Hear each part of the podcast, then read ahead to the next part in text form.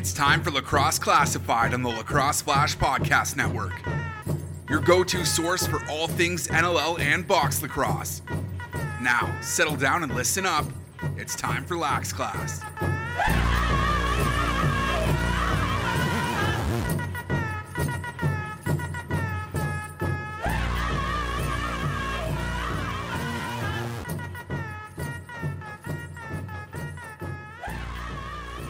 What's good, lacrosse fans? Welcome back to Lax Class, Lacrosse Classified, right here on the Lacrosse Flash Podcast Network. Lax Class 225 is now in your ears. Don't be alarmed. Uh, Jake Elliott, Santino Farah with you.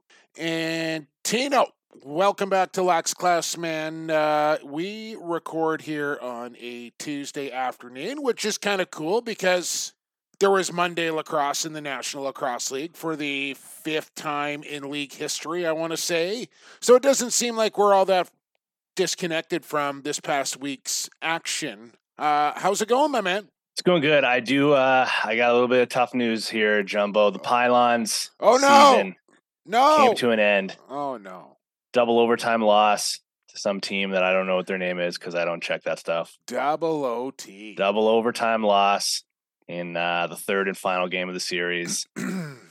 Tough one to swallow, but uh, you know we're going to come back uh, better than ever after we mop the floor of Dobwick, of uh, Jamie Dobwick's team, and then we're going to come back next season refreshed, ready to go, and uh, the road to a championship.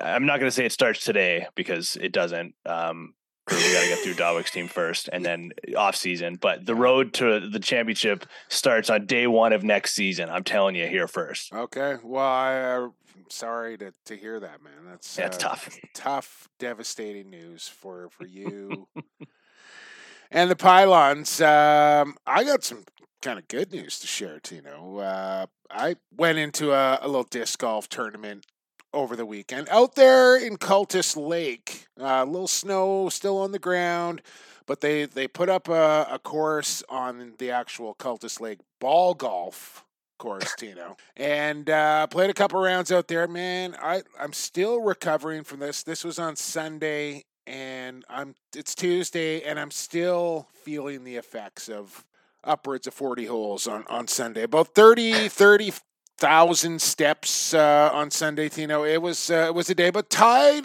for a respectable second place uh, in, in, the Cultus Lake Challenge. So congratulations! That's Thank you very good. much. Thank you. Hey, do much. they do, do they use? Um, I know, obviously, in in ball golf, mm. or as the rest of the world calls it, golf. um, I know they use uh, golf carts. Obviously, you can drive around. Are there golf carts in uh, disc golf? Well, here's the thing if you're playing on an actual ball golf course and they've oh, converted it into a disc golf course, then yes, absolutely, you can rent yourself a cart, hang your bag on a hook, and away you go. But if the cart, like the power cart, is not available to you, there are pull cart options available specifically for disc golf. Huh? What do you what? I'll I'll send you a picture. Let's move on from that. What else going on? Did you have uh, yourself a good weekend besides the big pylon loss? Yeah, um, I mean, I'm I'm trying to like. It's so hard, honestly. Like, I have a hard time remembering even like yesterday. But now that we record on Tuesdays, having to remember that far back is is really hard. Uh, yeah, I worked over the weekend uh, as per usual. Oh, I had the entire. So uh, Jen babysits for a family here and there. So like I got home from work and uh, like she had this uh, like a scheduled babysitting thing over over at these people's house, but she was there until like 11 p.m., which meant that I got to come home from work and I had the whole place to myself for like 12 hours. Oh. It was, uh, I mean, I just played video games and like watched lacrosse, honestly, and like ate junk food or whatever. I felt like I was in high school on like a Friday night. It was unreal though. It was such a sick way to spend a Saturday night. I'm glad you really in- seem to enjoy yourself there. Um, Danny and I went to the PNE Forum on Saturday for what is, I think, essentially like I kind of looked the word up, and I don't want to mispronounce it, but I probably will. Hui Huiai, which it, I think translates into like Indigenous New Year's. Is this the thing you went like live on Instagram yeah, with for yeah, a little bit? Yeah. So we did that, and uh, that was super cool. Like, there's you know, kind of one half of the arena was like tables and shops and pop up different things. I got the most amazing. Danny bought me the most amazing pair of moccasin slippers you're ever going to see. I'll send you a picture of that along with my disc golf cart. You know. um, so I'm I'm actually wearing them right now. They're super awesome. And then, uh, yeah, you go into the other side, and they got drummers and singers and dancers, and it's just kind of a big celebration. And um, so took that in for a little bit. Then Danny went and actually got a tattoo down on Commercial Drive after that, and then it was uh, lacrosse and, and UFC after that. Uh, Bones Jones, man. But uh, enough about all that. I mentioned I did watch some lacrosse, Tino. Let's talk some lacrosse here on Lacrosse Classified. And let's tell the people, the classmates who we have for a guest this week, if you haven't seen it yet, it is one Cameron Holding of the San Diego Seals, who of course, took part in the big first ever professional lacrosse game outdoors, Tino, down there in San Diego. And uh, but the other thing with Cam is he's also the coordinator for special projects for the San Diego Seals. So Cam was working just as hard off the floor as he was on the floor as uh, the Seals got the victory over the Desert Dogs. Uh, we'll talk about that here in mere moments in quarter number one and who we had the week that was. Cam Holding coming up in quarter number two. Lax Class Locks in quarter three. I'm turning the keys over to you as uh, couldn't get the job done once again. Close, but two for three does not win you the parlay. And then uh, week 15, who you got? Exciting winner of uh, of week 14, which we will touch on here in a little bit as well. So, big program. Thanks for joining us. EP 225. Tino, let's get into week 14 action in the National Lacrosse League. Again, it just it doesn't disappoint. And I think it's only going to get better and better as these weeks keep creeping closer to not only the, the trade deadline and the roster freeze, but playoff time is on the horizon now as we're not too far away. I can't believe it. But the game's just become a little more important and a little more intense and a little bit tighter and, and a little more physical. Like it's all kind of starting to ramp up here. Yeah, well, I mean, you're seeing teams get more and more desperate because they have to be. Like, look at how successful standings wise the the Philadelphia Wings were this weekend in comparison to a team like Halifax that, you know, those are the two teams right now that are jockeying for that last uh, playoff spot in the East Division. Like we're we're seeing the desperation of these teams that are that are right on the bubble ramp up because it has to. They they need to play desperate lacrosse, especially those two teams, Philly and Halifax. Yeah. And for Halifax, let's start there. They lose to Buffalo, who showed a lot of heart and grit and determination and all of it here from the band. It's Going on the road into Halifax like a wounded animal, Tino, just decimated offensively on their roster. Guys playing in spots that they, they're probably not all that comfortable in.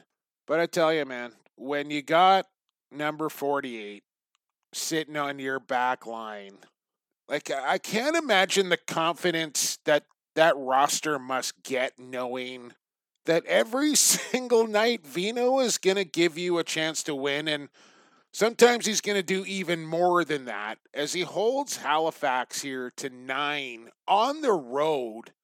And like I said, a depleted Buffalo Bandits just keep on winning lacrosse games. The thing that I really like about this this victory for the Bandits is this like you mentioned just a decimated roster in terms of injuries right now, but they just bared down and found a way to win. And I mean, like, they only have five guys on their team that scored, which, I mean, uh, in the grand scheme, like, it's not the worst thing in the world. I guess, like, by those odds, you have everybody on your offense. Almost, yeah. yeah, almost kind of putting the ball in the net. That wasn't exactly the case. Nick Weiss had a couple goals, but anyways, with Buffalo, we're used to seeing multiple guys put up crazy numbers every single game. In this game, it was you know uh, Ian MacKay, obviously Dhane Smith, uh, Nanticoke had one. You're you're just finding guys that are pushing this team over the edge despite having so many guys down with injuries. Then you look over at the Halifax side of things, and I mean, okay, this is gonna uh, this is gonna sound really bad towards Halifax. I'm not meaning to to shit on them by any mean, but you look at the guys that put up just average to below average numbers in comparison to to how they should be performing. Uh, Cody Jamieson only puts up one goal. Like that's kind of pedestrian for him. Um, what else? Just looking down the line here. Jake Withers of the faceoff dot. This is the first game I think we saw him look pretty pedestrian in in the grand scheme of how he's looked this entire season. Clark Peterson doesn't get a goal. Uh, Eric Fannell doesn't get a goal. Austin Shanks only has one. I think that's the biggest difference between these two teams is you have a Buffalo team that is has just been demolished with injuries, but they still find a way to put together a, a well-rounded performance for the most part and they find a way to win whereas you have a team like halifax that's on the bubble they need to put up victories right now and they have guys just kind of put up pedestrian numbers yeah yeah they i mean well one guy that didn't was ryan benesh who gets 500 in the National Lacrosse League. And congrats to Benny Boy, who I think, what, just the sixth player to do it. Dane Dobbie is on the cusp. He's at 499. Dutchy will will do it if he hasn't done it already. And and that number will kind of start to creep up a little bit. But Ryan Benesh getting three in that game and, and getting past the 500 mark. So congrats to him. I think, you know, Eric Fannell, what made him really successful early on in the Thunderbirds offense was just he was a wrecking ball an absolute wrecking ball in there, banging bodies, rolling to the goal, picking up garbage. And I think he's gotten away from that a little bit. You know, as the scoring touch has increased, I think that has kind of changed in his game, and he needs to get back to that a little bit. I think there needs to be a little more jam on on the right side of that Halifax offense as well. You got Shanks, sniper, Randy, distributor, shooter. Um, Boushy, he will get to, to the dirty areas, but usually does it with the ball in a stick. And Clark Peterson, a little bit of a perimeter guy as well. So I I wonder if if that is missing a little bit in in the Halifax offense. And I know Theede is sitting there, but he's he's on the other side. I just think you need a, a, a role player into that Halifax offense that doesn't care whether he even touches the ball generally I, I, do agree with you. The only reason i'm a little cautious about that is we kind of saw that move get made by halifax last year when they brought in shawn evans and not only did evans not really play that much for halifax into the playoffs um, and towards the end of the regular season and stuff um, it kind of disrupted. I mean, like that was a move that everybody was saying, yeah, like, do they really need another righty? That's not really the type of player I'm I'm talking about, though, Tino. Like, I'd like to see a, a player like Theede, but on the right hand side of the floor. Do you like are do you think that there's guys like that available? Like, I, I don't know. I don't really have any names like that that are that, are, that come to mind. And I think Evans is kind of like a crash and bang guy in a in a different way than Dawson Theede is. Obviously, the the size is completely different, but I'm just worried about the shakeup of this offense being maybe too much. You know what I mean? Yeah. I just there need to be a little more desperation with with it being such an important game for Halifax and Buffalo kind of right there ripe for the pick in.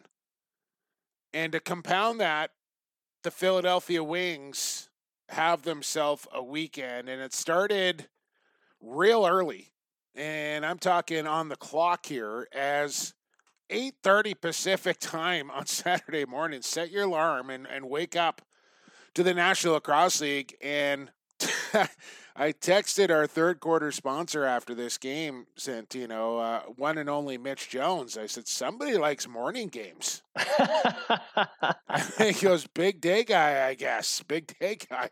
As Jonesy goes off for 14, including a sock trick. The Wings offense has never looked better. 19 goals here against the Riptide as they just kept coming. And you know, Riptide only manufacturing 12 here against the Wings team. And another loss in the column here for, for the Riptide, but the Wings start the weekend off properly here, and they do it in fine fashion. Jonesy in on 14 of the 19 goals here. This entire weekend, Mitch Jones just looked like a different animal. Like he looks so refreshed in, in Philly. Let me just say this, Tino, not to cut off your train of thought or your take here, but NLL fact of the day. Somebody said, like, look at what Jones has done. I think it was Adam said, look at the last four games here for Mitch Jones, whatever it was, 12 goals and 26 assists. Well, he had the exact same amount of points in the previous four games with Vancouver, whatever the total was 35 points in four games, one goal off or one assist off, but he had the exact same amount of points in four games with Vancouver that he had with four games with Philadelphia. Just putting that out there. It's it's crazy how much winning changes the perspective, though, right? right? Well, yes, like, of course it does. Doesn't it? Like, w- would you do you disagree that that like would you say that he doesn't? Like, in my opinion, he looks completely refreshed in this Philly offense. Uh, he is uh, the absolute tonic that Paul Day was looking for on that side of the floor. And I think, you know, they kind of hoped Kyle Jackson was going to fill that role. It didn't pan out. Rambo and, and Reirden are going to do their thing. Vitarelli is on, on the back nine here, and they needed a number one. And they got it in Mitch Jones. And look at the difference. Everybody on that offense instantly becomes better because of Mitch Jones being inserted into the offense. Do you think? Uh, call me an idiot if if this is the stupidest thing in the world, but do you think if Philly makes the playoffs, could Mitch Jones be in the running for MVP?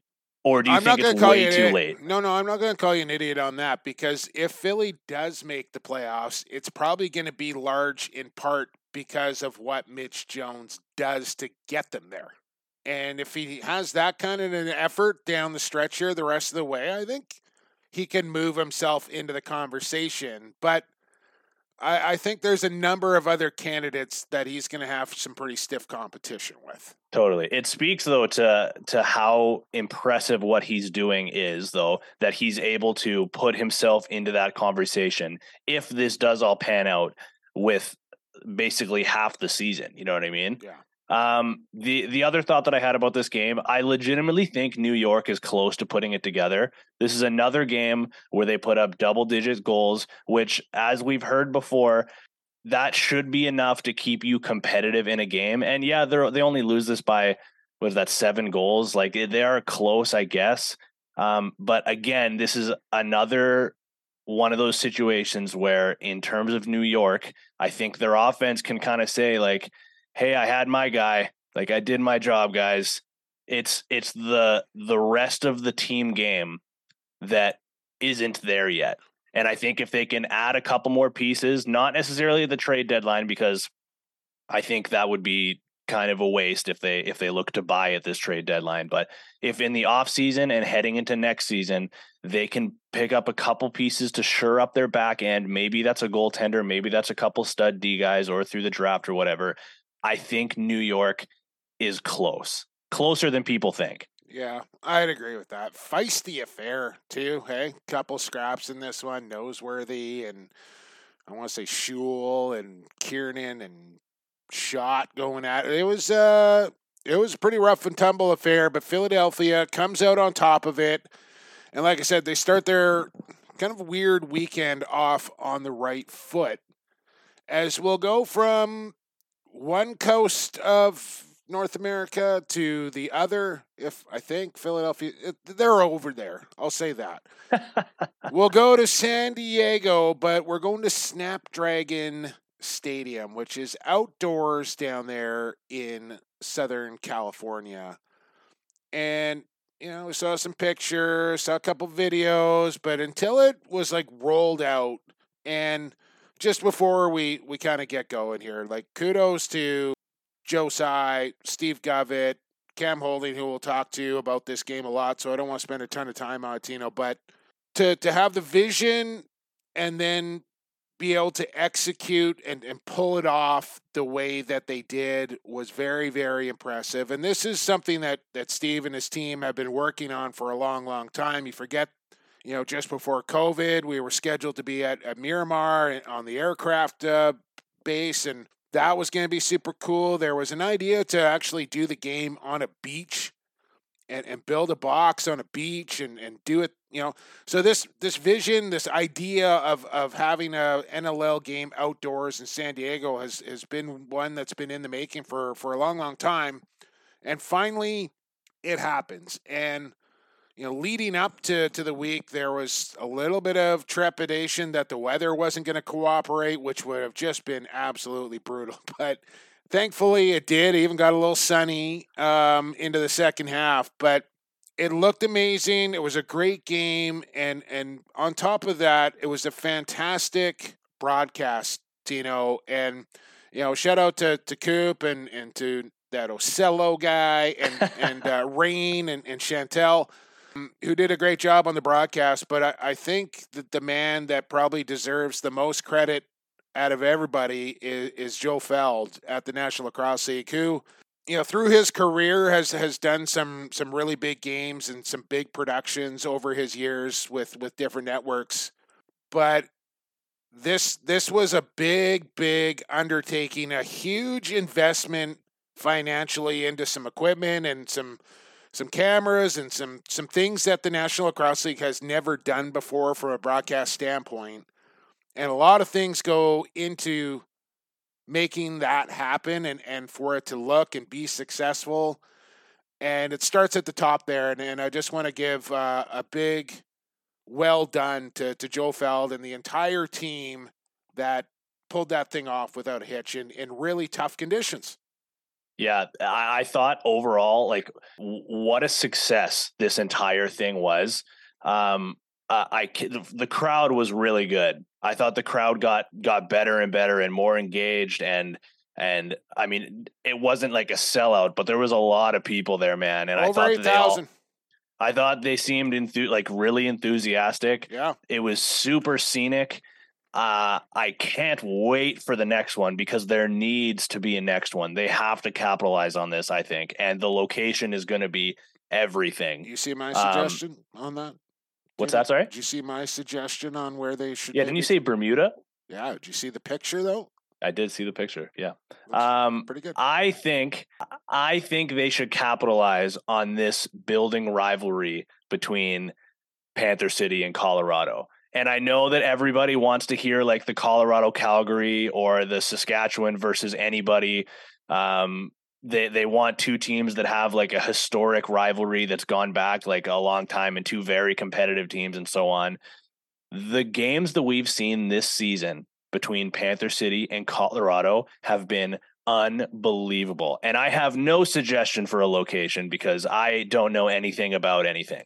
But if they can get two teams like that that clearly have this hatred for each other, and I'm not just talking about hatred like Jimmy Quinlan hates Vancouver and he's not sure why.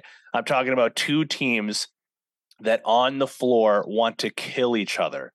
I think it would make for electric television. And I don't think a lot of people, when they talk about the next outdoor game, I don't think a lot of people are looking towards Panther City. So yeah. maybe a hot take. I uh, I think it was Ashley Docking on on the watch party, which we'll talk about here in a minute too that suggested they do it in Denver and do it at Red Rocks and then have a concert after the game. she also said she's anti-element, so she's like, yeah, I know. she, like, wanted it to be like in, yeah. like outdoor, indoor. she's probably not getting the assignment for the outdoor game anytime soon after that take there. Yeah, like, yeah, it was great, but I don't like I don't like outdoors or I don't like the elements or anyway, so that was kind of funny. Uh, but yeah, well done to to everybody involved uh, with with the first ever professional lacrosse game played outdoors, Tino. Oh, and we gotta we we would be angry at ourselves also if we didn't mention the camera guy. Oh um, my goodness, man! What that a- was first of all hilarious. Second of all, like, I mean, Teddy tweeted out the whole thing, like, A, I hope he's okay. Yeah. All and B, like, this is a, uh, whatever it was that he said, I forget. But like, man, I hope that none of his camera stuff broke because the guy had like two cameras on his shoulder. Those things aren't cheap either. If you want to see that, Teddy tweeted, I, I was like, in our chat group, I was like, did I just see that? And they're like, yep. And I'm like, somebody clip that, please, right away. Because it happened so quick And when it was live. He didn't really and we do hope the guy's okay. And the cameras, they're not cheap, so hopefully everything's okay there. But I like I could not stop watching that. Uh, I can't believe with with Nick Ocello on the broadcast, I can't believe he didn't say something about it. uh, shout out to the ladder guy. We we hope you're you're doing okay. You're NLL famous now. But uh, yeah, uh, you know, and to top it all off, of course, you know, San Diego wins the game 15 12. Vegas put up a, a, pretty good fight in this one, but San Diego just a little bit better. And yeah, you kind of knew like San Diego's not losing this lacrosse game at home, outdoors, all of that. First place against expansion team. They and you know, like I said, it was pretty tight, but San Diego pulls away in the end. Uh, yeah, I thought Vegas did a lot better than I thought. They continue to impress with every passing game. Landon Kells looked really good. Yeah. And man, oh man, do we have a goalie controversy in San Diego? oh, yeah. Whole, who do you go with now? You go back. It's going to be Frankie next, right? Go, yeah, you go back to Frank after that. You go back to Frank and give him one more good. Like here you go. This is your chance. Be the guy. Everybody knows by now that I'm a Canucks fan, so I know goalie controversies. this is a goalie controversy. you know what wasn't a controversy that was absolutely spectacular is this, the Las Vegas coaching staff's oh. wardrobes. Oh my goodness. And the boys, I guess it was some sort of Elvis theme, right? The Vegas hold. And, and all the boys were kind of decked out, but Willie and Sato took it to a whole new level. And I tweeted at Robbie, I said, like, make this permanent, man. This is spectacular. you know, the yellow shades, the the silver mustache, and then the like the three quarter end button cheetah shirt with the big lapel. Like it was unbelievable. So that you know, and then and then the San Diego guys had their like uh, neon stuff on. So it was uh, it was a real cool sight to see, and uh, the home team comes out on top on that one. We're gonna talk to Cam Holding about it all here in a few minutes from now. So stick with us for that. But more games to get through here in week number fourteen. Toronto and Rochester. Maybe the marquee matchup, but everything going on. You had morning lacrosse, you had Philly with a double decker, you had uh, the outdoor game going on, of course. But there it was, the, the big showdown between two of the top teams in the East, in Toronto and Rochester, and this one nip and tuck. And you kind of had a feeling that the two Orangeville goalies were going to duel in this one, and, and that's exactly what they did.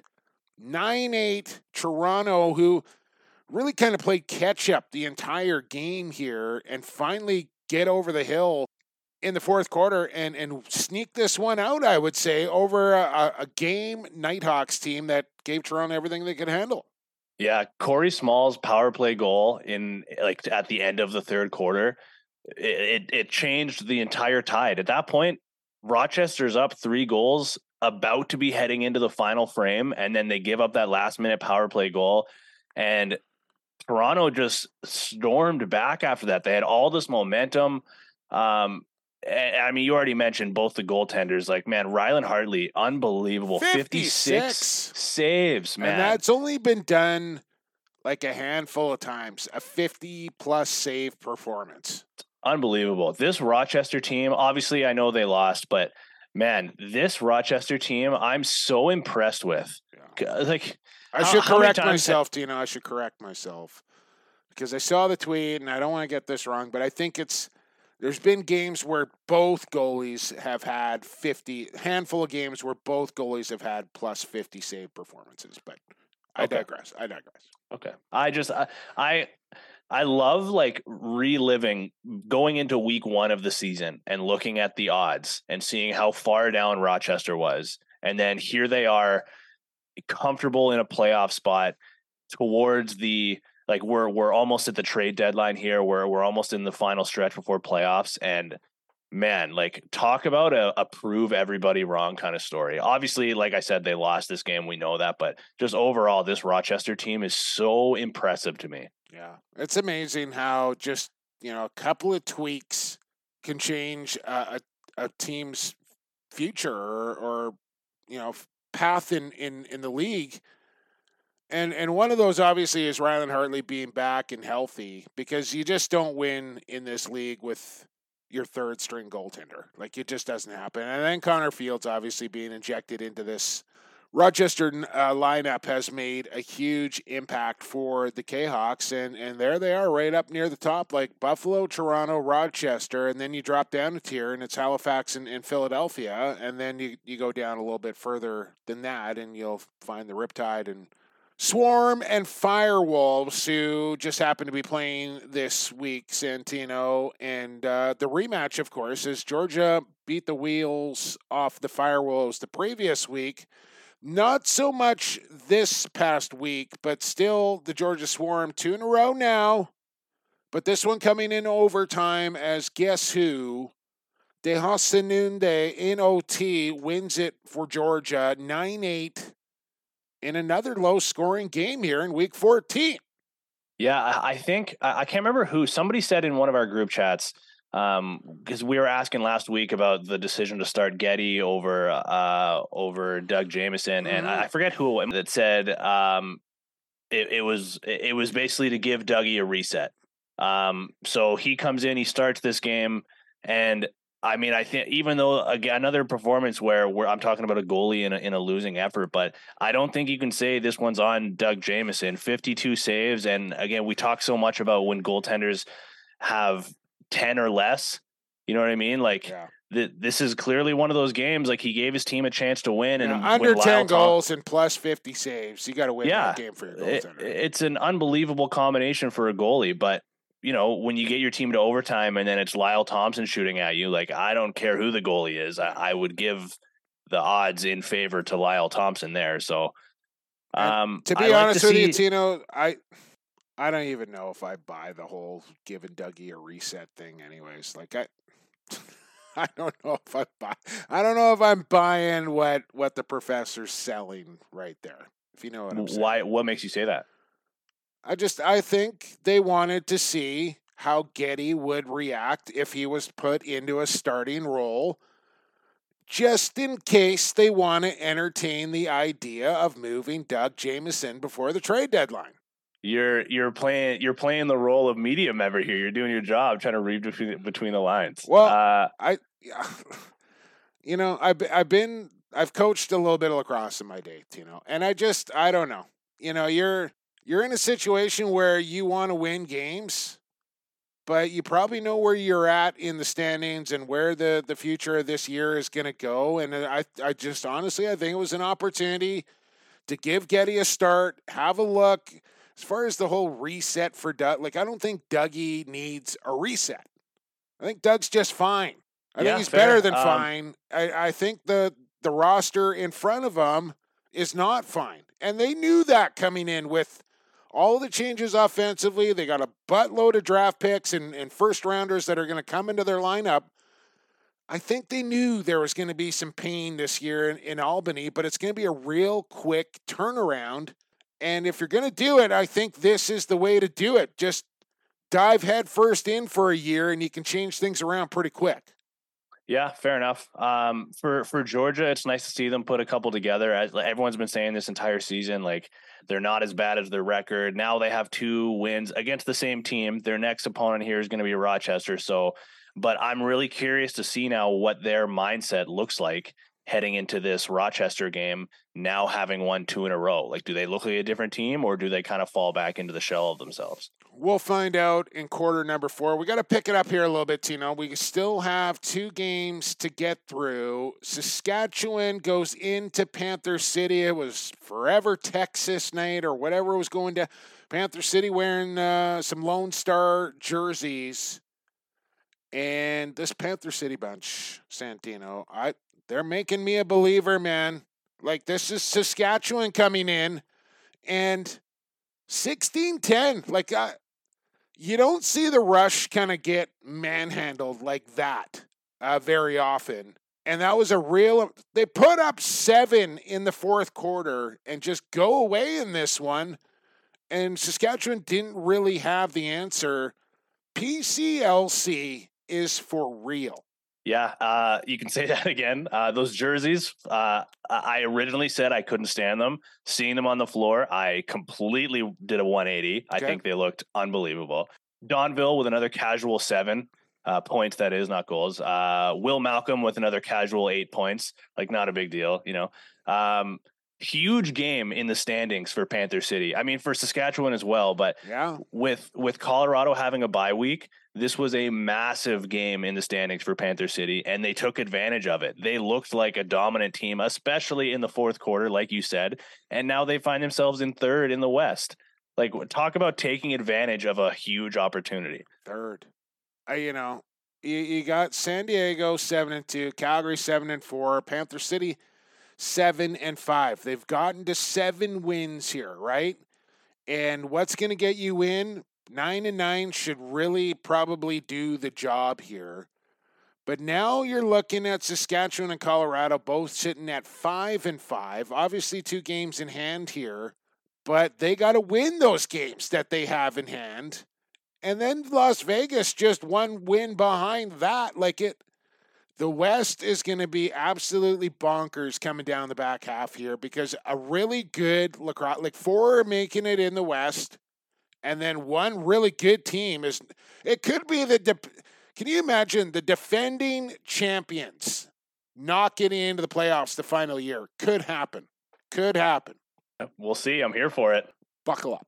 Uh, one more game to go. It happened yesterday, and more kind of groundbreaking stuff here out of the National Lacrosse League as they go a little Eli and, and Peyton Monday night football or Thursday, Monday night football style with uh, an NLL watch party. I was lucky enough to be invited into to the party, if you will, here, Tino, for a little bit in the fourth quarter. But Teddy and Pat did a, a great job. This is a, a new kind of undertaking here for the league, and I thought it came off pretty well. And you know, a different way to to watch the game here with uh, Pat and Teddy kind of chatting to people and guests and watching the game themselves.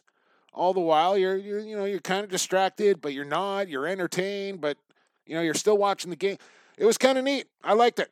Yeah, I, and I mean, we and you were talking off air before we got on here. Is I really hope they keep doing this. Like, I hope they do this more. It, it was such a cool uh, experience. I mean, like we've all been a part of watch parties, like in in our group chats and stuff. If you guys, if people want to hang out like on camera and stuff, like it, it's that's not necessarily a new thing, but to have it on TV and to have such a casual viewing party with Teddy and Pat just kind of hanging out and obviously they had some prepared stuff with guests and and prepared questions and stuff but for the most part it seemed very casual very chill a really cool environment for people that don't know guys like yourself Teddy, Pat, like Ashley Docking, and so on to be able to watch a game in a setting where it's just kind of like the viewer is hanging out with you guys. Yeah. Is such a cool thing. Um, and the other thing about it that I thought was really funny, it happened like three or four times during the broadcast. Was it was like Pat was in the middle of of like a, a important relevant thought, and then somebody would score and Teddy would start laughing and would just completely stop Pat yeah. like mid sentence. Poor patches, poor patches, and oh, yeah, oh, I so mean there there was a few audio hiccups, like some feedback with Benny, and then the the audio wasn't quite synced up in a couple places, so there was a bit of talking. But you know, for a first trial run and a first go at it, I th- I thought it was pretty cool. And you're right, there there does need to be more of that, but they also kind of have to balance that, right? You don't want to overkill you found this new cool thing. You don't want to just ram it down people's throats. It kind of needs to be like a once a month or you know a special game or whatever the case is. You just I like you want to do it, but you don't want to overdo it. You know what I'm saying?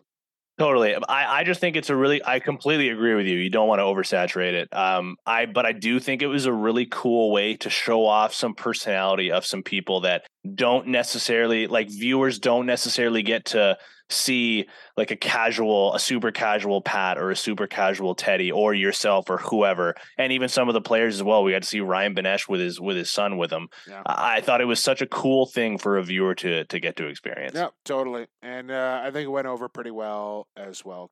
11-10, Philadelphia wins this game and go 2 and 0 on the weekend and put themselves right into the playoff conversation here and do it over a Toronto Rock team that was feeling pretty good about themselves, Tino. Another low scoring game here, under 22 goals. But Philly, again, with Mitch Jones in their lineup, look like a completely different offense here. Higgy's doing his thing. The defense is coming together. And Philly's kind of looking like a new team after this past weekend. Yeah, breath of fresh air for Philly. Toronto just was way too perimeter. They just couldn't get into the middle at least enough. They did start to at the end, like they mounted their comeback. It was a tie game, and then who else? Blaze Riorden, the guy that we've talked about so much in terms of the heart and soul of this team, ends up getting the game winner, and that ends up being the difference. But yeah, just too much, too much outside for Toronto. Uh, and I don't know. I mean, looking back at it, I took Toronto in both those games, Tino, and looking back, maybe that was a little too much to ask out of the Toronto Rock, who are still in a really good position, playoff, you know, standings wise and all the rest of it. And and to try and play two in a weekend and and go on the road for the second and have it be a weird kind of Monday game.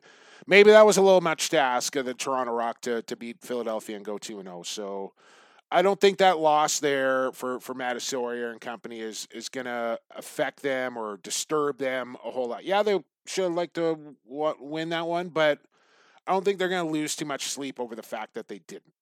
Yeah, no, I, I think you're bang on there. Well, thank you. Um, let's saddle up, partner. It's time to head for the Stampede Stables. No, no.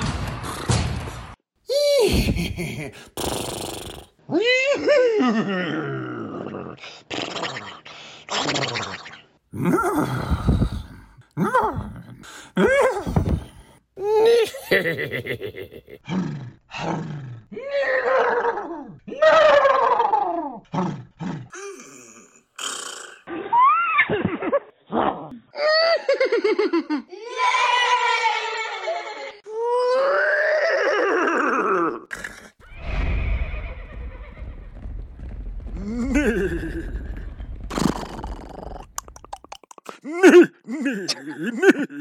my god. I can't believe other people don't get to experience the visual. It's criminal. nay, nay, nay, nay. I'm dying. I'm a dying horse. Nay. Uh, welcome to the Stampede Tack Stables, brought to you by Stampede Tack and Western Wear. If you're going to ride a horse, you need a good boot to do it in. You can get cowboy boots at Stampede Tack. We know this. You can get all types of boots at Stampede Tack and Western Wear. Hop online, check them out endless selection, Ariat, Workhog, Blundstone. They got them all. Stampede.ca, where you can head out there to the Dale of Clover. They've been there since 1966, Highway 10 and 180th. You can't miss it. Boots galore at Stampede Tack. Stampede Stallions of the Week, Santino. Who's yours? It's pressure on this one because uh, uh, I apparently we're fighting for Patch's approval here. Yes, so, uh, a little bit.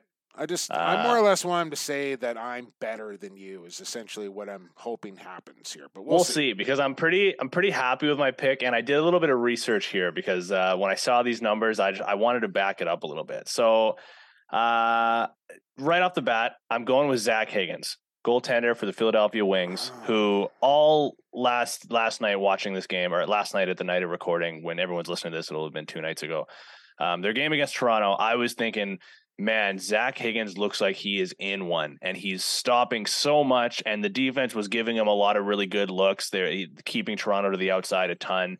But he was making a lot of these like flashy saves as well, where he's like swinging his arm up in this windmill kind of kind of formation, and he's falling on his back doing the snow angel and so on.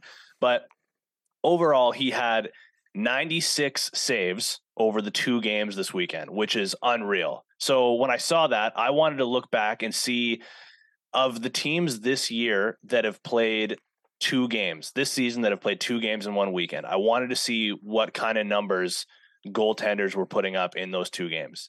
So there are what I got here one, two, three, four, five. There's six total, including Philadelphia this weekend. Mm.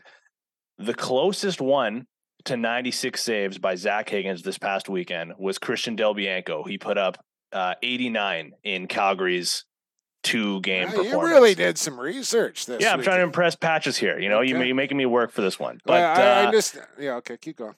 Nick Damude had 61 when Panther City played two. Halifax, they split it between Hill and, and Hutchison, 79. Uh, Matt Vince had 88. Dylan Ward had 77. And then uh, Christian Del Bianco had 89 in Calgary's two games. So Zach Higgins in the two games had has had more saves than any other goaltender that had played two games this season and they weren't all just easy saves. He had a lot of really flashy ones as well and I think absolutely backstopped his team to a 2 0 weekend, which as we're very aware is really hard to do. Suck it, Jake. Are you done? Are you done? Okay, listen. Um, I hate to do this to you, Tino, but there is no way that you're going to win this week. And I'm about to tell you why. Uh, first off, honorable mentions going out to one Mitchell Jones of Mitch Jones Real Estate, Royal LePage Sterling for 21 points in two games and two Philadelphia wins. Easily could have given it to Mitch Jones this week. Um, honorable mention to one Robert Sato Williams for his wardrobe on Saturday afternoon on the Las Vegas bench. That almost earned him a Stallion of the Week right there. Uh, double honorable mention to to ladder guy who went down hard at work, uh, trying to get the shot and, and hung in there and, and went down. We hope ladder guy is okay. Maybe Cam Holding will know.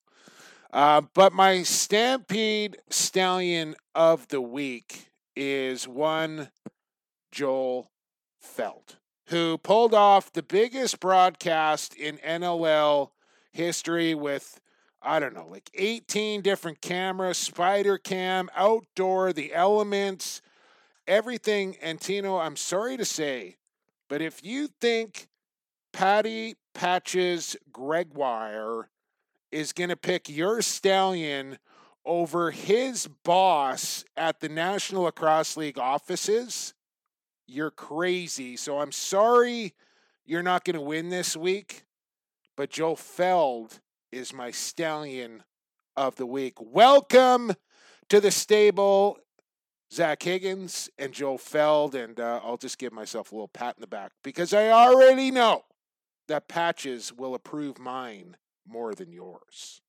Boo. That's it. What else do you want to say? Oh, yeah, you're living in a reality on live air here, so I, I just want the. the okay, you know what? Okay, uh, I definitely thought about choosing Mitch Jones. I'll just say, um, but then I was like, uh, he's one of the sponsors. That kind of seems like uh, that's kind. Of, obviously, he could have won one, but I was like, that seems like an easy way out. Yeah, yeah, yeah. Uh, I legitimately thought about camera guy, but I was like, no, I'm, I'm trying to be serious here. I'm trying to do do some research here. Of course, you pick the boss and the guy that is such a cheap way oh out. it is so cheap but i don't even care plus i kind of think he deserves it anyway so uh, tough tough break this week try better next week tino but uh, those are our Stampede Stallions of the week, and that is quarter number one here on Lax Class 225. Let's take a quick break, and on the other side, it's the coordinator of special projects and defender for the San Diego Seals, Cam Holding is next here on Lax Class. This is Ryan Lee, and you're listening to Lax Class. Welcome back to Lacrosse Classified as we move into quarter number two, which is brought to you by Rycor Construction. And at Rycor Construction, what do they do, Tino? They uh, make it stand out. Thank you very much. That means the advertising is working if that has been ingrained into your brain now, Tino. At Rycor, they make it stand out. You can prove that to yourself if you go to Instagram or Facebook at Rycor Construction Inc. or their website, www.rycorconstruction.ca. Uh, give them a call at 604 751 1534 or info at rycorconstruction.ca if you got any questions, concerns, or anything uh, interior, exterior renovations. Rycor Construction, they'll make it stand out. And I didn't mention it in quarter number one because I wanted to wait to talk about Rycor Construction. And you may wonder why that is, Tino, that I didn't announce who won week 14 of who you got. Well, it's none other than Ryan from Rycor who goes a perfect seven for seven. The man is some kind of fired up, Tino. He was bouncing around his house last night, sending me explicit texts. He is fired up that he is week 14's who you got champion, uh, going a perfect seven for seven. Had Philadelphia on the Monday.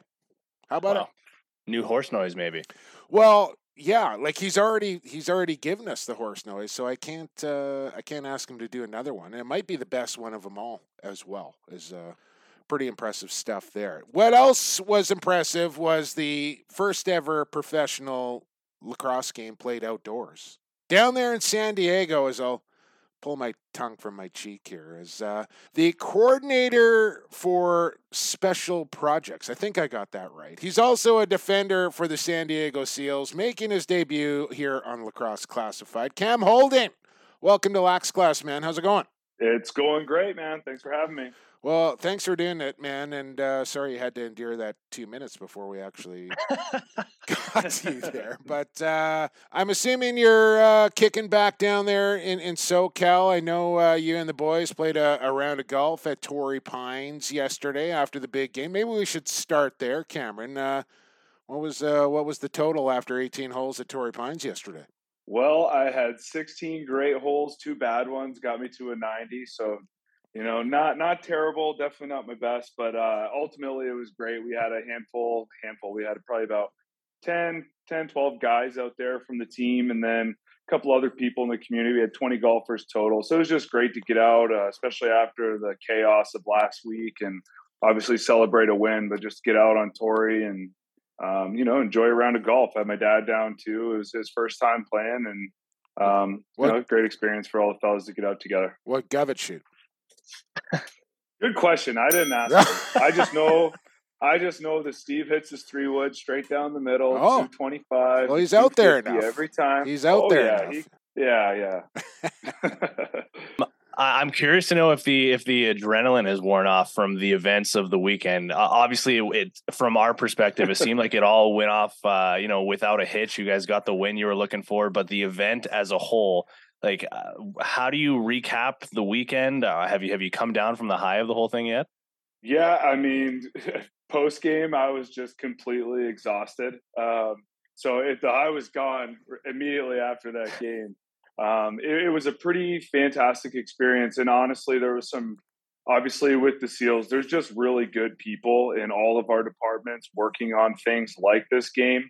Um, and, you know, we tried to do the game at Miramar before COVID, and we've always tried to do a little bit more, a little bit of extra. We played the game in Vegas before that franchise was announced. So, um, you know, our team's always looking to do a little bit more. And, you know, with Steve uh, leading the way and some really good people behind him and our AGM, Sean Walsh, and, you know, guys like Westberg, Jake Govett, pretty much everybody in our front office. They, they did a really fantastic job pulling off a pretty cool uh, game. So it was really fun to play in and it was fun to, to play in that knowing all the work that went into it. Well, yeah, walk it back here a bit, Cam, because you were a big part of this as well. I know it was kind of Steve's vision, and, and he's had a few different ideas that haven't really come to fruition. But when when you finally you know figured it out that Snapdragon was going to be the locale and this is what was going to happen, tell me you know the amount of time that it took to kind of plan all this and and then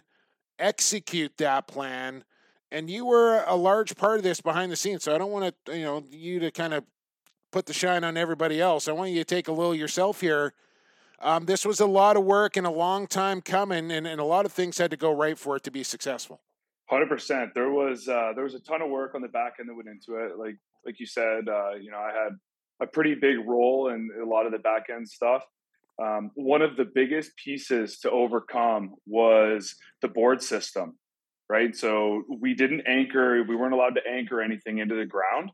So that in itself, when you've got you know guys like Brody Merrill running full speed, Trey Leclaire full speed into the boards, or a guy on a ladder, got, guy on a ladder up in the.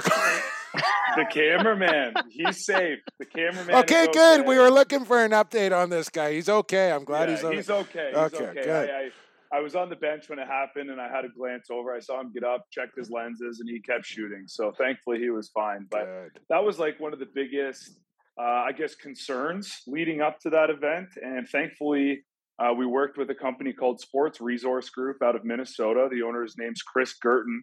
Um, the guy is he's all time. He's just a fantastic Midwestern guy. Um, the, his structure obviously it held up for our whole game. And essentially, you can buy two different systems. The one that was at the Mohegan Sun uh, yeah, uh, a few yeah. years ago. That's what I love. that was like. actually. Yeah, so that was anchored into the ground, and our system was not. So basically, after every eight foot panel, there's a two foot triangle bracing panel, and you fill that with water. And um, I don't know if it necessarily needed it to support uh, our guys, but it certainly helped keep the whole system stable. And I think it did a fantastic job. Um, obviously, getting the turf out there and laid out.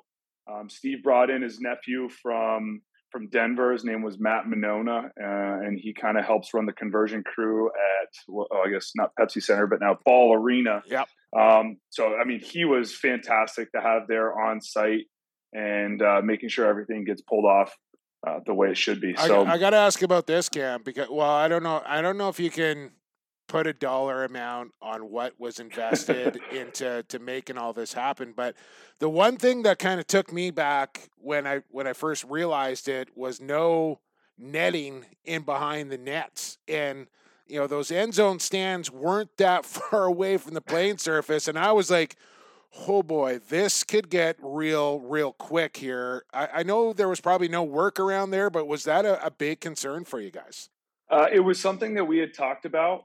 And, you know, we actually built the whole system in the parking lot of Snapdragon the week leading up to the event um, just to troubleshoot all those things so that we didn't have any room for error in those 11 hours that they had to put the system up. And we just, we didn't think that we needed it. We had, and it was far enough set back and you know, really, you got Casey Jackson and Mac O'Keefe are the only two guys that we had kind of discussed with that low to high shot. But you know what? They'd have to miss the net by quite a bit for that to do some damage. And if you watch the game, any bounce shot or shot that ricochet, like it, it kind of dies. Yeah. Uh, one on that turf just because of the plastic that was under the turf, but the boards and and frankly, we just have really good shooters in our league and um, you know, that wasn't really a huge concern, but it was something that we discussed. Okay, now financially, are you allowed to divulge what went into making this game come pull off here? are you allowed to do that? I don't. I'm not. I'm not going to say a dollar amount because I don't even know, but I will say that our owner Joe Tsai is committed to growing this game, and we should all be very thankful that he's involved in our sport. Yeah. Um, I do know that you know he puts a lot of time, energy, and clearly money into making events like this happen so that our sport can have that chance to grow.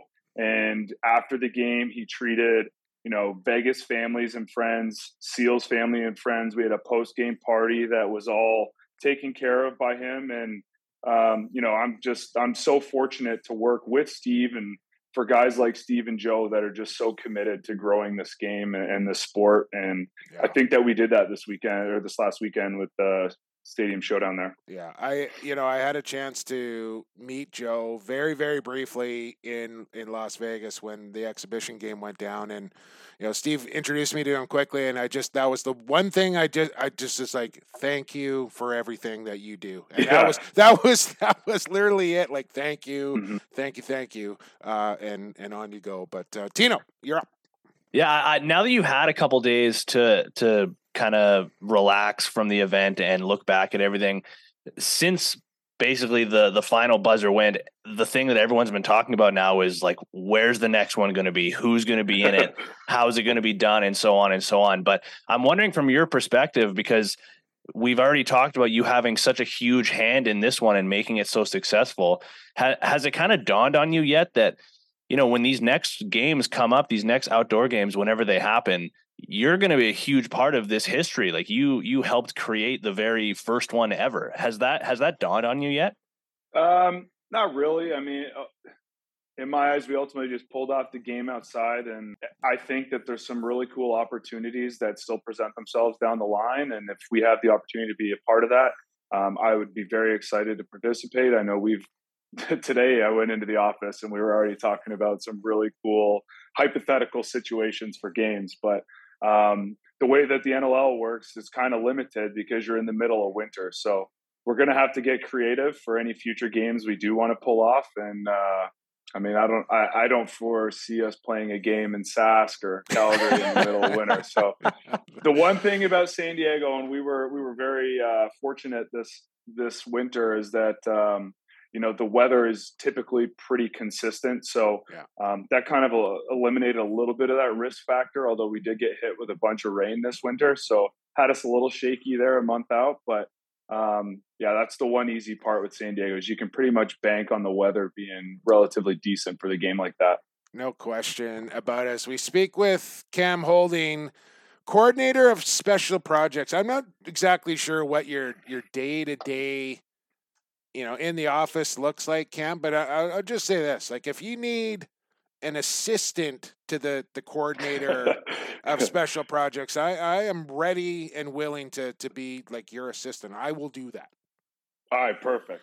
Let's turn our attention to the game here and, and maybe the, the season as a whole. Actually, before we do that, Cam, like I, I was reading a, a story on, on NLL.com. I think that Anna Taylor wrote about you when you know, you were coaching Michigan State and and you just done your knee at Team Canada tryouts and you're kind of preparing your brain to walk away from the game and and then the opportunity to, to, to go to San Diego came and, and things really kind of changed for you and your your passion and your fire kind of got reignited a little bit. You know, for for the people that haven't read that article, maybe walk us through that time in your life and your career where you really had to you know, get to the crossroads and make a tough decision. Yeah, it was an interesting time in my life. Um, you know, I had I was playing in Colorado. I had just got married. My wife and I had just built a house in Michigan, right down the road from her family, my family, and um, went to. I had been coaching at Michigan State for two years already. Uh, went to Team Canada tryouts in 2017. Tore my ACL, and then I was like, you know what? That recovery process for any of the guys, I always reach out to guys that get serious injuries in the league because I've been through it and it, it just sucks and it takes a mental toll on you. Um, but coming out on the other side, you, you can get through that process and find a new love and a new drive for the game, which is ultimately what I ended up doing um, coming through that recovery process. And I thought I was going to retire and just coach. And Patrick Merrill gave me a call and once I was done that phone call, I was like, you know what, I will literally do anything for this man. And I'm forever thankful he called me. So he gave me the call. I played one season for the Seals, and then obviously I talked to Steve, and he was like, "Hey, we've got an opportunity for you for for work down in San Diego," and you know, he kind of just laid everything out for me, and I was like, "Holy shit! Like this sounds this sounds amazing! Like I'm in." And uh, again, just surrounded by amazing people that want to do good and, and, do good things for the sport. So, um, yeah, I moved here three years ago. My wife and I just bought a place last April, and uh, awesome. uh, San Diego's home now. Yeah, T- tough choice between uh, Michigan and, and San Diego, or um, you know, I know you got family and all the rest of it. Yeah, there, yeah. It's you know, built a whole life there. I had a business there that I had sold. We had just built a house. We were talking about a fam, like starting a family and all those things. So there was some pretty big decisions that kind of got pushed to the the back burner for us to do this. And God bless my wife for taking the leap with me. So now talking about your guys' your guys' season, I guess the last couple seasons really with you guys picking up Dane Dobbie, Dane Dobbie the previous off season, and this season you guys get Kevin Crowley and Curtis Dixon. It, it feels like every offseason, the past few at least, it, it seems like the narrative is is the Seals are loading up and they're loading up to get Brody Merrill his NLL championship. Uh, and and it it really seems like that's a storyline coming into every season. From your perspective, is there any truth to that? Like, do you guys do you guys feel that as any motivation in the room, or, or is that not even really really a factor to you guys at all? I would say, like, sure, you're crazy if you don't think there's motivation. Like brody is one of the uh, he is the all time great, right? And he's been around for so long and he hasn't got it if you go down the locker room and the people that are in our room, Patrick, and you go ask brody all they care about is winning. And the purpose is irrelevant. You know, we all play this game. We don't play to, you know, we play to win for a team, to bring a championship to a city. And, that, you know, that's why everybody's playing. Um, that I think would be a cherry on top for sure. And I know that's something that Brody, again, like that's what we're all chasing. So I assume that's what um, he wants, and I think that that would close out his just incredible career. Um, so yeah, I mean, there's certainly some added motiv- motivation to that, but uh, yeah, we just want to win games. That's it. And Patrick, he's he's a winner. He's proven it at every level he's participated in, and um, that's kind of the culture he's created. Well, and and with that, Cam, like you know, you you bring in a bunch of superstars here, and sometimes it can work, and sometimes it can, and sometimes it takes a little time for for guys to kind of figure out how to to make it work. It seems like San Diego's in a pretty good spot right now. You, you're sitting at seven and two. You're atop the West here. Um, but the one area I think that has been a bit of a bugaboo or, or maybe a potential concern has been in goal. Not that you don't have the goaltending to get it done. I'm just not sure you know which goaltender is going to do it for you. Do you guys think about that, or what's the vibe in the locker room there? Do you just kind of leave the goalies alone and let them figure it out? Yeah, I uh, again, I don't think that's a thing that we really think about. In my mind, we we're very fortunate to have two incredible goalies in our locker room, and you know, Frank started the season, and then Chris came in to relieve him one night and he played well. And so we rolled with Chris for a bit. Chris started last Saturday, and Frank came in, and and so they kind of, I guess, they complement each other well. And you know, obviously, when you have two competitive goalies like those guys, um, it helps drive both of them forward, which ultimately makes the team stronger. So. Um, I don't think it's something we're that concerned about. I certainly know it's not. There's definitely no ill will feelings from one to the other, and again, everybody just wants to succeed. And you had brought up having a bunch of superstars on the team, and um, it's funny because I've been on the receiving end of Dane Dobbie, Curtis Dixon, my entire career. Right, like yeah. my first seven years were in Colorado. Six of the years we lost to Calgary round one of playoffs. Yeah, and uh, again, those guys just want to win, and I, you know, I, I did not like those guys for so long, being on the opposite team. But like the character that they bring to our room, the leadership skills, and just the level of care and attention to detail for the team um, is something I admire, and I'm very thankful that I've had the opportunity to play with those guys on the same team. Um, going back to just the, the outdoor game now for a second, we've already talked so much about how big of a factor you played off the floor and getting it all set up, but you also had a game to play in and and to prepare for. What was that like for you having to to switch modes, going from you know organizer and planner and, and wearing that kind of hat to suiting up and having to prepare for for a big game for you guys? Yeah, I mean, similar to playing in in a game, you do.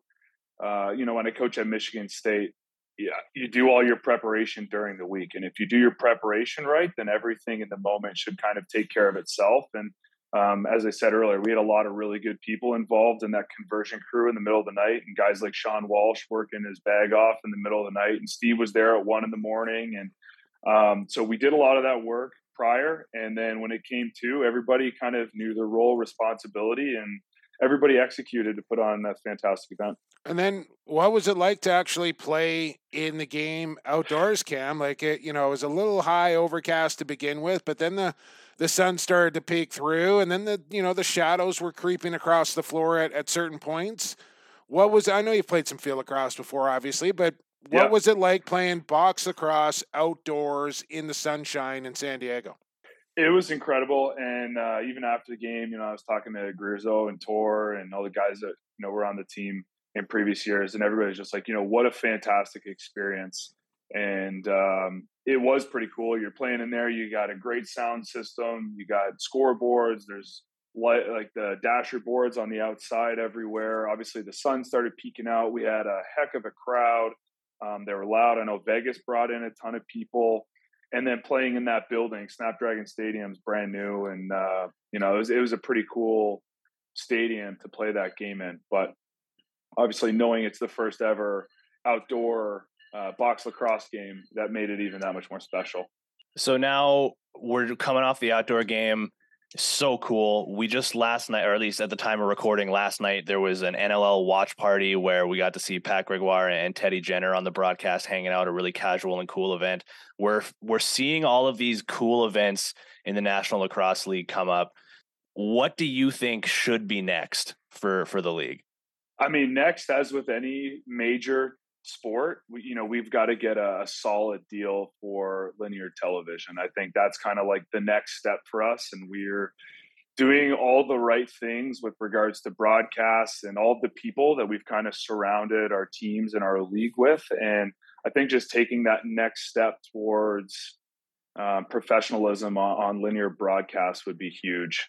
I think that would be fantastic, and uh, I think it would really help elevate our sport to a new level. And I think again, having Joe involved, we've seen you know a lot of this progress happen in the last few years, which has been really cool to see. And uh, as long as we keep working hard, and I mean, heck, our players are getting younger, they're getting faster, they're more athletic, and our product is only going to continue to get better. So. Um, it'll be exciting to see where the National Lacrosse League can go over the next few years. Man, that's a good answer, Cam Holding. It might be one of the best answers I've ever heard on this podcast. I'm not even kidding. Um, all right, one more here from me, and uh, you got those no good, dirty, rotten Saskatchewan Rush this week. Correct me if I'm wrong here, Cammy, but uh, one and one on the year so far between the two of you one and one on the year, and uh, yeah, the first one was a pretty epic comeback. I I recall that. Quarter, so. uh, yeah, Mr. Superman getting the OT winner there, and then That's Saskatchewan right. a little re, little payback. Uh, but this one here, I guess, is going to decide the season series, and those are pretty important when it comes to the end of the year here. You guys have been riding a pretty good high. Uh, going into Sask is never an easy task, though. No, agreed. Uh, they're a tough team, and I mean, their last two games, I think they came off a loss, Vancouver, and then last week to Panther City. So, um, you know, they're going to have a sour taste in their mouth. They're going to be looking to bounce back, and uh, this is the time in the season where these these games have uh, a pretty big impact on the standings and for that playoff push. And I know they're kind of sitting in that spot now where they might even be in the fifth spot in the West right now. Um, so it's got pretty pretty big implications for them and for us to kind of keep our footing at the top of the West. Yes, it does, and yes, it will. Uh, Cam Holding, awesome job here on Lax Class, man, uh, for your first time. Uh, just a heck of a job to you and the entire crew there with San Diego and, and everybody with the league pulling off uh, the first ever outdoor game. It was uh, exceptional to watch and, and see play out. And good luck with uh, San Diego and, and the purple and gold there the rest of the way here uh, as we work our way towards playoffs, my man. Thanks for doing this. Yeah, thank you very much for having me. Appreciate it. We appreciate you. That was Cameron Holding of the San Diego Seals, coordinator of special projects, Santino. I need a job like that. Yeah, don't we all? We we've talked so much about the outdoor game on this episode. Obviously, we haven't even touched on the jerseys they were wearing. Oh was, my goodness, they're so cool, man. First thing I did was text Steve. I said, you got yourself a fan of those jerseys, right? And he says, I thought you might like those. I thought you might like those. I said, uh, no, no, I love those, uh, Steve. I love them. So yeah, that uh, that was pretty cool. Uh, they look great, and so did the outdoor game. Thanks to Cam Holding. Uh, it's time for halftime here, Tino. And then we got Lax Class Locks. And who you got? It's all coming up here on EP 225. Stick with us on the Lacrosse Flash Podcast Network. Associated Labels and Packaging, a fun family company that offers premium quality labels and packaging with unparalleled service. With 40 years of experience, an extensive product catalog, and an ever growing fleet of equipment, Associated Labels and Packaging is the perfect fit to take your labels and packaging to the next level.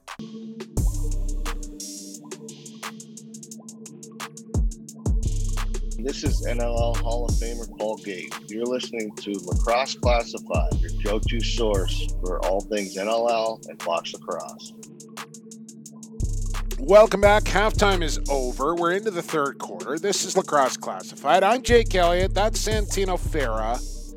And here in quarter three, we got Lax Class Locks coming right up. But before that, I want to make sure I tell you to please review and uh, subscribe to the podcast wherever you may be listening right now Spotify, Google, Apple, wherever you're hanging out with our podcast. Hit that five star review and uh, subscribe. Smash that subscribe button uh, for the podcast, please. And then give us a follow on social media at Ferratino. I'm at PXB for Sports. Show is at Lax Class on Twitter, at Lacrosse Classified on Instagram. We got a Facebook page and the email address if you need to get a hold of us through the old school email. You can do that at lacrosse classified at gmail.com. Uh, big thanks to our friends at Associated Labels and Packaging, by the way. They've been with us since day number one, and they are the best in the business when it comes to labels and packages was just reading something on the website just the other day that if you want to take your business to the next level in 2023, as a business owner, you need to know the importance of standing out in a crowded market. And one of the most important ways to do that is through eye catching label design. So, bold and bold colors and patterns, that's what catches the people's eyes. Let the people at Associated Labels and Packaging help you out with that visit them at associatedlp.com. Tino, it's time. I'm turning the keys over to you this week, brother. It's time for Lax Class Locks. It's locked.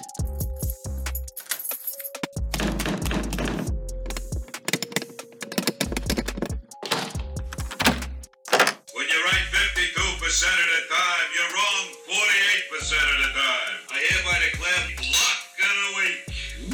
A big lock, all right.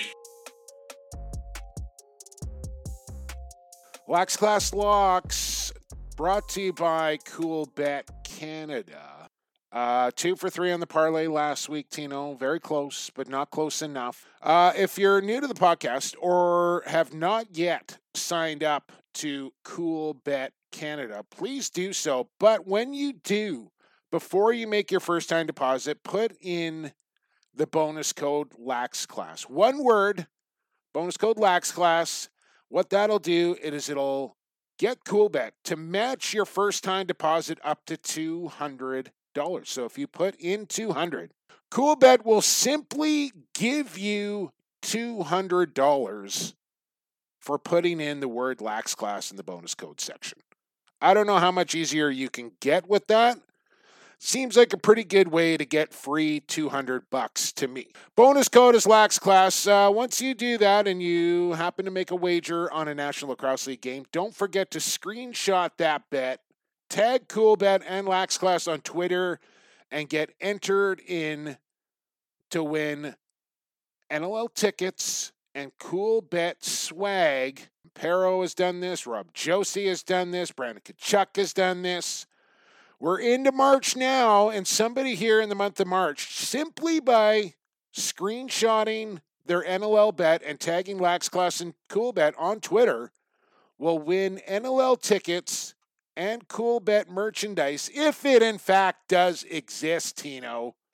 Because we, me, you, the proud hosts here of Lacrosse Classified, willing, ready, and able to rep the Cool Bet brand with some merchandise that we were promised still has not arrived at my doorstep. What are we going to do about this?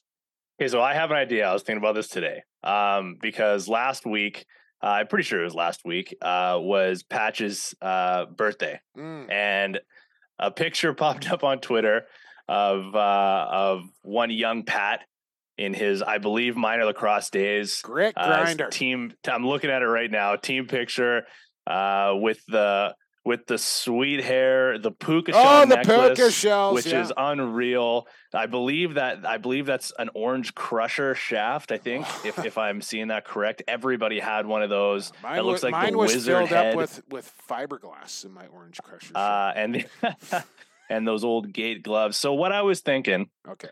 Because uh, we're having such a hard time getting a T-shirt, getting a hat, Mm. you know, getting anything from uh, from our, our boy Patches there. I might take this picture and put it on a T-shirt myself, Oh, and just start wearing it around. okay. Um, a because I think that would be a really funny idea, but B out of protest. Um, until make, we make get our me merch. one too, then Santino. Make me Yeah. one too, because uh, something's got to give here, man. Something has got to give.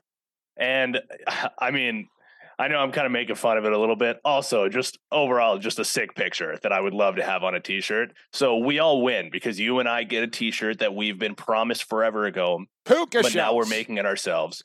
Um, and then also, hopefully, we get the message across to uh, to Patty and and our uh, friends at Cool Coolbet. I feel like this week it's really going to hit home. Like I feel like we hit it pretty hard this week. The message is going to get there, and uh, hopefully we we see a little Coolbet swag in our in our mailbox in the coming weeks. Uh, let's keep our fingers crossed on that. We'll keep our fingers crossed on this parlay as well, Tino. As it is uh, your responsibility this week. Just make mental note of that, classmates. This is Tino's parlay, not mine. I have nothing to do with this. Although I don't absolutely hate it. Uh, let's uh, let's Don't absolutely hate it. Oh my god. let's run it down. Let's run it down. What do you got here? Uh, the good thing about this parlay is that uh, the first two games of the weekend uh, are on Friday night, and both of those games are in our parlay. So we're gonna know real early uh, Mm. if we're still in or if we're out. I don't know if I like that or I hate that. Like I kind of It's like a band aid. If we're out, we're out. But uh, we're not gonna be out though. okay. Uh, so shut up about it.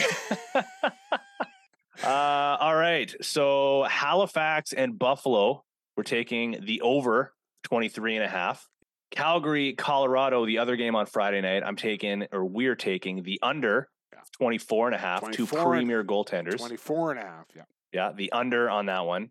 And, And here's where I don't This is the one you're a little dicey on, Yeah. but uh, we'll see. Uh, Saskatchewan just a win, plus one ten. I think we're going to see a angry and desperate Saskatchewan team, and uh, we know that these are two teams that don't like each other at based on the home last too two. here, right? At home for the rush. They do have a win over. two games this season. They so. have given San Diego one of their two losses here this year. So the more I think about this, the more I don't absolutely hate it, Tino. So again, here we got one minus one twenty three, minus one sixteen, plus one ten.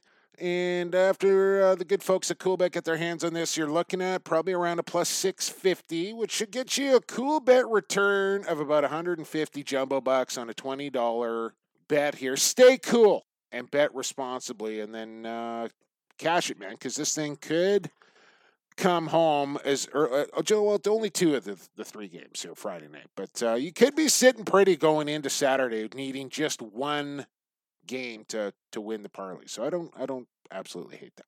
and maybe we'll see as well uh, on on my my awesome T-shirt idea. Mm. I don't know if you ever if if you follow uh, uh, the Dany Heatley All Star account on Twitter, but he has this this picture on a T-shirt of Dany Heatley winding up for a for a slap shot from like Yes. goal line extended. Yeah, he actually Maybe like maybe the lax classmates love this shirt idea and we start well. selling it. if you yeah maybe. All right, Tino. Enough of lax class locks. Quarter three is in the books, which means we got one more quarter to go here on lax class. Quarter four, week fifteen. Who you got? It's all coming up. Stick with us and stay classified. This is Rob Williams, and you're listening to Lax Class. Now it's time for Who You Got. Welcome back to Lax Class. Into the fourth quarter we go, which means no more breaks here on the podcast, which I know people that breaks, nobody likes taking breaks. But, well, unless maybe you're at work, and then you like taking breaks. But not on the podcast, so no more breaks here as we're into quarter number four, which is brought to you by Mitch Jones Real Estate. Talked a lot about Mitch Jones this week, Tino, but we're going to do a little bit more here in quarter number four Uh, 21 points for Mitch Jones. He was working hard back there in the city of brotherly love on Saturday and Monday. And uh, I'm not sure what he's up to today here on Tuesday, but probably traveling home from Philadelphia to get right back to work in the real estate market, in particular here in the Tri Cities, Port Moody, Port Coquitlam, Coquitlam. Royal LePage Sterling is uh, the, the office that Mitch works out of. But if you want to get a hold of Mitch directly, just hit him up on the cell 604 916 6772. Or I'm sure you can find him on Instagram and Twitter and just slide into those Mitch Jones DMs. Don't be shy. If you have a place to sell or you need a place to buy, Mitch Jones Real Estate is your guy. Proud sponsor here on Lacrosse Classified. As it's time for your favorite podcast game. It's time once again to play your favorite podcast game.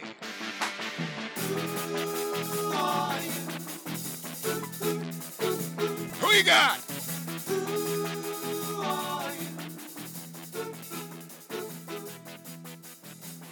Who are you? Who, who, who, who, who are you? Who, who, who, who? No, you kind of ruined that, damn it.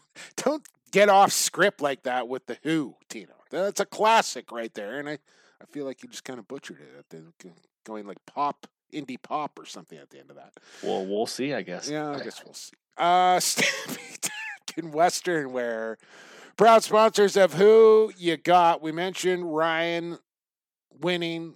Uh, this is going to be an interesting dynamic here because I, I'm quite confident we have never had one sponsor have to gift a prize to another sponsor here. But I'm going to have to introduce Kevin and Ryan if they don't know each other yet. They're about to meet. Uh, and Ryan of Rycor is getting a, a, gift from Stampede Tack and Kevin at uh, this can be a kind of an interesting email I'm going to have to send out here. But well, congratulations I, I, to Ryan Mills and uh, Rycor Construction.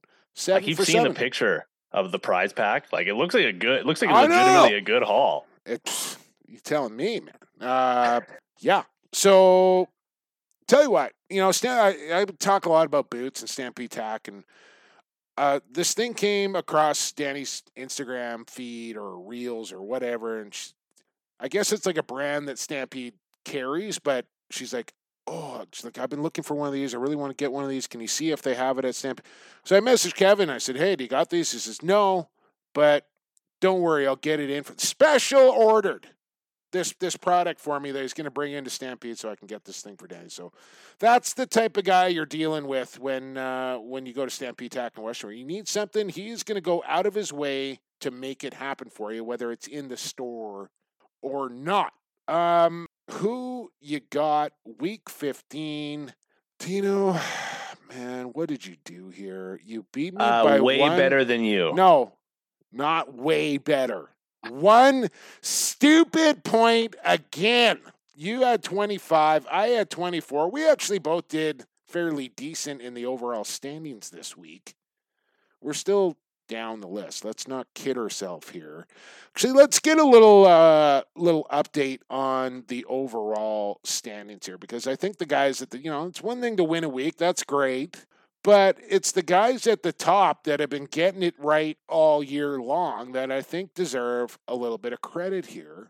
So you got Tyler Turner, who sits atop of everybody, six points clear of second place, Trevor Graham. I didn't realize uh, Digger was up that high. Good for you, Trevor. Second place. He is six points clear of Jason Wittig, who is just up on Eric Ellis, who is seemingly always in the mix. You got the Corporal there, top 10, Evans Brothers, top 10. And uh, unfortunately, uh, my lady Danny has slipped down to 17th, but still top 20, which is way better than me and you. Well, I did just want to quickly congratulate you because you finally made it into the top 80. So Thank you. Uh, great job. But I mean, I'm in the top 70. Oh. So congratulations. You know, you finally made it to the big boy club. Um, but uh, not quite in the top 70 yet. Have so. you ever won a week of, of Stampede Tack? And Can we, let's move on. yeah, that's what I thought. All right, so you're one stupid point. You're hosting once again. We got another big slate of games here for week 15.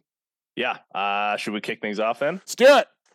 All right, Friday night, kicking things off, seven thirty Eastern, four thirty Pacific. Halifax heads on down to Buffalo to take on the Bandits. Jake Elliott, who you got? Yeah, yeah. I mean, rematch here, right? Buffalo goes into Halifax. They squeak out a win here. Another week of maybe potentially getting a little healthier. I would expect Chase Fraser to make his debut into the Bandits lineup this week. And I think Buffalo being at home in Bandit Land is the difference here in this one. I know Halifax can be pretty desperate, but I just, like you said off the top, Buffalo finds a way to win. And I think they do that here. Give me the Bandits for a six. Uh, yeah, I like what you're thinking there. I, I think first of all, them being in Buffalo. Second of all, if Chase Fraser is back in the lineup, Fraser and Banditland, we know how good of a combination that is. That place is going to be buzzing if he is in the lineup. I got Buffalo for a five. Uh, the other game on Friday night, a classic matchup, rivalry, if you will. Calgary Mm. heads on down to Ball Arena to take on the Colorado Mammoth. Fresh off a bye week, Jake Elliott, who you got? Yeah, will Eli be back? Will Dutch be back? Is Robinson healthy? A lot of questions there in, Denver on on their health situation. But I'm I'm kind of picturing a, a goaltending duel here between Delbs and Dill, and I'm I'm kind of thinking like 10-8, 11-9 sort of game here, and I'm going to take the Colorado Mammoth, but only for a three here because you look at those records, and these two teams always play good against each other. Like they're always usually pretty tight games. I just think Colorado and Pat Coyle find a way to get one here against the Roughnecks. But oh, three, Tino, just the three. Yeah, uh, just I, I have the exact same as you. I have Colorado for a three. I think this is a mammoth team. I, I mean, the overall, the overwhelming theme with a bunch of these teams right now is desperation. And Colorado knows they're outside of the playoff picture right now. They're at home. Their fan base is they're a very smart lacrosse fan base. Like they're aware of what's going on. They know their team is on the outside looking in. I think that's going to be a rockin' building, and I think it's going to help Colorado uh, push over the edge. So I got the Mammoth for a three. Uh, let's go over to Saturday now. The first game on Saturday, we have the Firewolves taking on the Rock. Home game for Toronto. Jake Elliott, who you got? Well, Tino, come on now. Uh, this is my eight game, and uh, I'm taking the Toronto Rock. I don't think I need to say much more than that. Yeah. Uh, are you taking them because you you think Toronto's the better team, or because you're never going to pick Albany again for the rest of the season? Both. Okay, both. Just just clarifying. Uh, yeah, I also got the Rock for an eight. So let's move on. Uh, the Wings, fresh off a two and zero weekend, they're heading over to or heading on to Long Island to take on the Riptide. I Jake hate, Elliott. I hate this got? game. I hate this game, Tino, because Why? it's going to be my two game. I, ju- you know, Philly looks so good over the weekend, but you mentioned the Riptide. You feel like they're right there. It's not far off. And two and nine, man, look, I don't feel like that team should be two and nine. It's going to be my two game, but I'm just going to let the coin decide this one. I don't care. Heads for home team. And it is a heads. Give me the New York begrudgingly Riptide, please. I think this one just comes down to goaltending for me. I have a lot more confidence in uh, the in my stallion of the week, Zach Higgins, than I do. switch. Screw the coin, Tina. I'm taking Philadelphia. That's all it took. Yeah. Still a two. Yeah, still a two. Okay. Uh, well, yeah. Based on that, I got Philly, and this is my six pick. Oh, actually, yeah. Okay. Okay. Um. Okay, Saturday night as well. This is a matchup we've talked about a bunch this episode. San Diego in Saskatchewan. Jake Elliott, who you got? Nice spacing on the start times this week too, here, Tino, right? Two Friday games staggered. Then you got 7, 7.30, 8.30, 10.30. on Saturday night, and then we get Sunday lacrosse again, uh, which you know I love. So nice job by the schedule maker this week. Uh, where are we? San Diego and, and Saskatchewan. You betcha. So here's what I'm going to do because we just had Cam Holding on. I think it is bad karma or juju to pick against San Diego in this situation. Plus, you've taken Saskatchewan on the money line for the parlay. So I figure I'm going to do this. I'm going to take San Diego here on who you got. And if they win, then I know I win the, you know, I get the points for it. But if they don't, then maybe the parlay comes home for the classmates and I, I spread a little goodwill that way. So it's the old Don Taylor formula here, Tino. I can't lose this game. I'm taking San Diego for a five. I hate this because if uh, Saskatchewan wins, you're going to be like, "Yep, knew it, never had a doubt." We get we get a payday, everybody. And if San Diego wins, you're gonna be like, "Yeah, I knew it. Told you guys. Tino's an idiot. yes. Shouldn't have listened to him." Yes, you know me so well. Uh, so because I'm loyal to uh, the, the things that machine? I bring forward, I'm taking the rush yeah. for a two. Bleed green. Bleed green. Uh, all right, next game on Saturday night, 7:30 Pacific, 10:30 Eastern.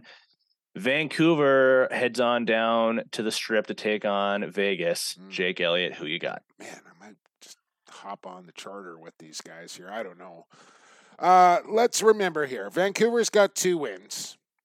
One is against Las Vegas, but the other was against that team that you just picked in the game previous in the Saskatchewan Rush, which was just played a little not last not this weekend, but the weekend before.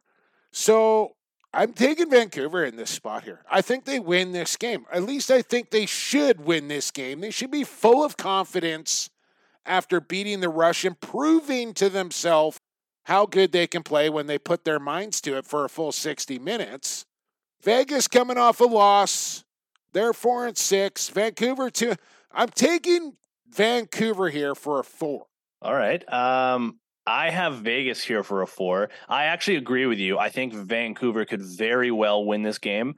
Um, I've just been.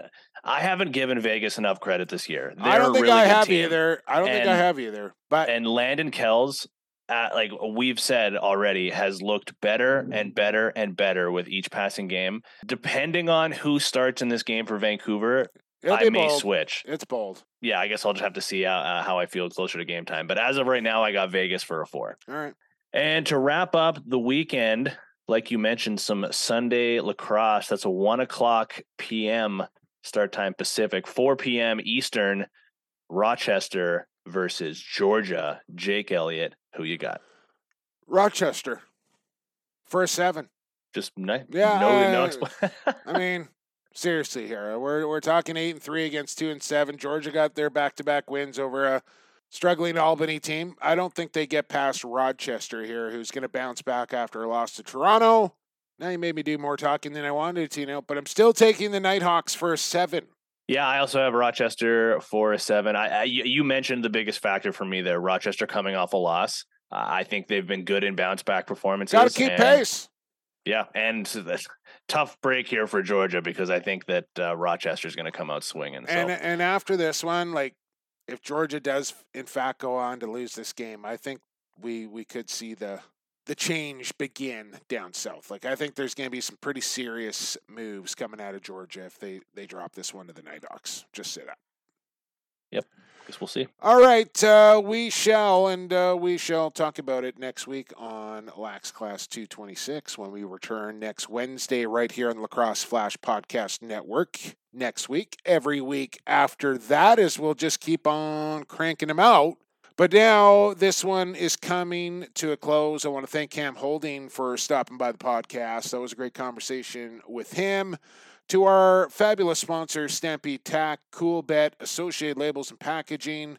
Uh, who else am I missing here? Mitch Jones Real Estate and Rycor Construction, of course. And the biggest thanks always goes out to you, the classmates, for checking out Lax Class each and every week. We thank you so much. But now we got to go for Santino Fair. I've been Jake Elliott, and for the fastest game on two feet, for the creator, stay safe, stay healthy, and stay classified.